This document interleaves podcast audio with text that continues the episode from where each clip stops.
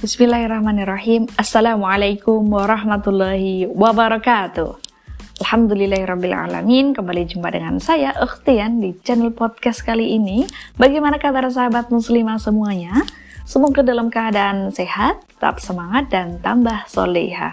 Semoga hari ini menjadi hari yang lebih baik daripada hari kemarin, dan semoga hari esok menjadi hari yang lebih baik daripada hari ini. Baik sahabat muslimah semua, di kesempatan kali ini kita ada di agenda apa ya? Agenda SSS suka-suka saya. Suka-suka saya ya kita mau bahas apa kali ini. Kita mau mengungkap menceritakan juga ya tentang kondisi ini. Ketika kita mengajak seseorang ya dalam hal kebaikan yaitu menunjukkan kepada bagaimana aturan Islam memberikan pemahaman Islam gitu ya kepada teman-teman kita. Tapi ternyata ketika kita mengajak kepada kebaikan tidak lantas disambut dengan positif. Tidak di, disambut dengan ya mungkin senyuman kah atau kemudian yang lainnya. Tetapi justru mendapatkan respon yang bisa saja memberikan pukulan bagi diri kita berupa entah bisa menyakitkan hati kah atau kemudian membuat kita jadi terheran-heran merasa apa ya merasa kok susah untuk diberitahu misal seperti itu maka dalam perkara ini ya kita harus sabar gitu ya. Menjadi sebuah keniscayaan perkara dakwah itu memang akan ada yang mendukung dan ada yang menentang atau bahkan memang tidak ikut andil di dalam perjuangan. Jadi ada yang berjuang, ada yang menentang, dan ada yang memang mengambil sikap apa ya istilahnya ya tidak mengambil sikap ya jadi sebagai penonton gitu ya istilahnya ya sebagai penonton itu sendiri. Ya tentunya di sini kita sebagai seorang muslim memiliki kewajiban untuk berdakwah. Dan kita hanya bisa menyeru kita hanya bisa mengajak ya sahabat muslimah semua. Jadi bukan memaksakan kehendak. Kalau kemudian kita ngajak seseorang dalam kebaikan, ketika orang tersebut tidak mau, ya kita nggak perlu memaksakan kehendak. Kita tetap bersabar dengan menyampaikannya secara santun gitu ya, dengan ya dengan bahasa hati ke hati begitu ya. Nah, tapi kalau enggak udah dikasih tahu tapi tetap keke dengan pilihannya misalkan dengan tidak mau belajar Islamkah atau tidak mau berjuangkah begitu ya. Maka ya kita harus bersabar. Dari sini sebenarnya kita bisa memetik pelajaran ya. Bagaimana namanya sebuah perjuangan dakwah itu tidak bisa diperjuangkan dengan senanya gitu ya. Atau bahkan memang ya tidak ada paksaan juga di dalam perjuangan itu sendiri memang menjadi sebuah hal yang ya, uh, perkara memperjuangkan dakwah Islam itu tidak akan pernah sepi, yang jelas tidak akan pernah sepi dari orang-orang yang memperjuangkannya.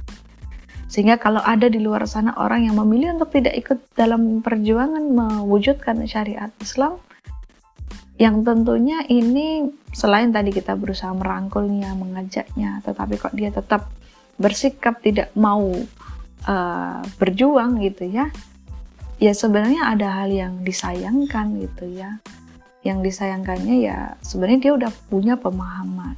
Dia sudah memahami tentang kewajiban dakwah tapi nggak mau dakwah nggak mau berjuang. Misal seperti itu ya nanti akan jadi pertanggungjawaban ya di hadapan Allah Subhanahu Wa Taala.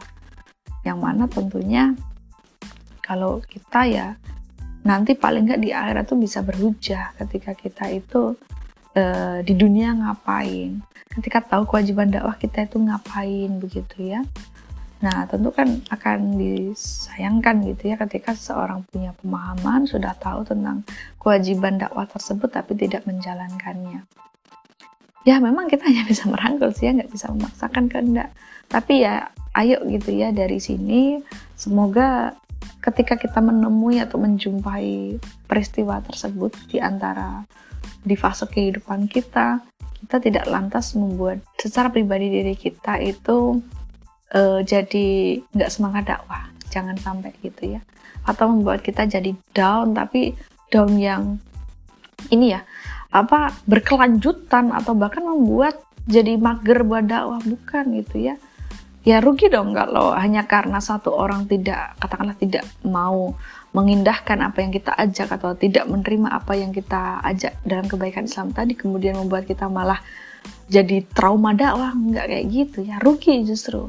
Sehingga di sini kita itu malah harusnya ya semakin mantap mengemban dakwah Islam. Kenapa? Karena kalau kemudian kita itu mengemban Islam mengemban mabda Islam atau ideologi Islam kita tuh akan semakin mantap gitu ya kalau Islam ini loh yang hak Islam ini loh yang benar. Islam ini loh yang bisa memberikan solusi terhadap banyaknya permasalahan kehidupan manusia dan Islam inilah yang nanti akan kembali hadir di tengah-tengah kehidupan memberikan solusi dan terterapkan secara sempurna. Dan ini kesempatan besar bagi sahabat muslimah semuanya untuk apa? Ayo ikut andil begitu ya. Nah kalau misalkan di tengah perjalannya itu ada tantangan, rintangan, itu hal yang niscaya gitu ya. Dari sini pula kita kemudian harusnya mengingat bagaimana dakwah Rasulullah Shallallahu Alaihi Wasallam dalam mendakwahkan Islam. Bagaimana beliau menghadapi tantangan, bagaimana beliau mencontohkan, menyikapi permasalahan serta uh, ujian-ujian dakwah, masya Allah ya luar biasa. Rasulullah Shallallahu Alaihi Wasallam teladan kita. Bagaimana kita harusnya jelas wajib menjadikan Rasulullah SAW sebagai suri teladan kita. Jadi kalau misal nih teman-teman menemui tadi kasusnya katakanlah ditolak dakwahnya, ayo kita lihat bagaimana Rasulullah SAW teguh dalam mengemban dakwah Islam. Beliau tantangannya tidak hanya sekedar dicaci, dimaki, diolok-olok ya. Tantangannya nggak sekedar itu, bahkan beliau juga diberikan stigma-stigma negatif berupa propaganda, dituduh A, dituduh B, dituduh C dengan tuduhan-tuduhan yang itu menyakitkan hati gitu ya. Tetapi beliau teguh dalam dakwah. Beliau terus menyampaikan dakwah, bahkan tidak ada kompromi dalam hal dakwah. Tantangannya begitu besar, tantangannya begitu banyak yang dilakukan oleh Rasulullah SAW. Nah, jadi kita kalau baru ditolak gitu aja, kalau kemudian nggak semangat dakwah terus gimana gitu ya? Masya Allah kita harus kemudian berteladan kepada Nabi Muhammad Sallallahu Alaihi Wasallam. Rasulullah selain daripada itu dulu juga pernah dilempari batu. Kebayang nggak? Coba teman-teman sekarang nih sepanjang teman-teman itu mengajak kepada kebaikan Islam pernah nggak dilempari batu? Pernah nggak? Coba diingat-ingat lagi. Pernah nggak? Nggak kan dilempari kertas mungkin ya.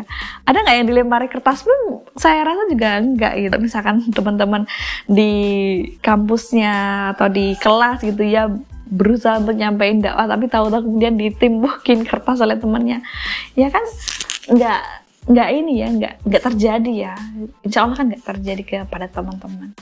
Nah Rasulullah itu dulu dilempari batu sampai apa? Sampai berdarah. Sampai kainnya itu basah dengan darah, kain pakaiannya itu basah dengan darah. Kebayang nggak betapa sakitnya saat itu?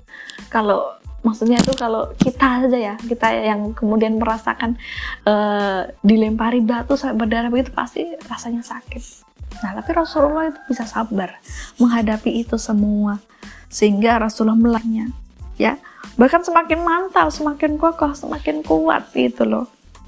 Nah, jadi betapa banyak yang bisa kita uh, renungi gitu ya dari kejadian di masa lalu yang misalkan tadi dihadapkan dengan uh, baik teman atau bahkan keluarga atau orang-orang lain yang tidak lantas mau mengajak seruan apa yang kita serukan dakwah tadi. Seperti itu ya kita harus tetap semangat dalam dakwah menjadikan Rasulullah Shallallahu Alaihi Wasallam sebagai suri teladan kita.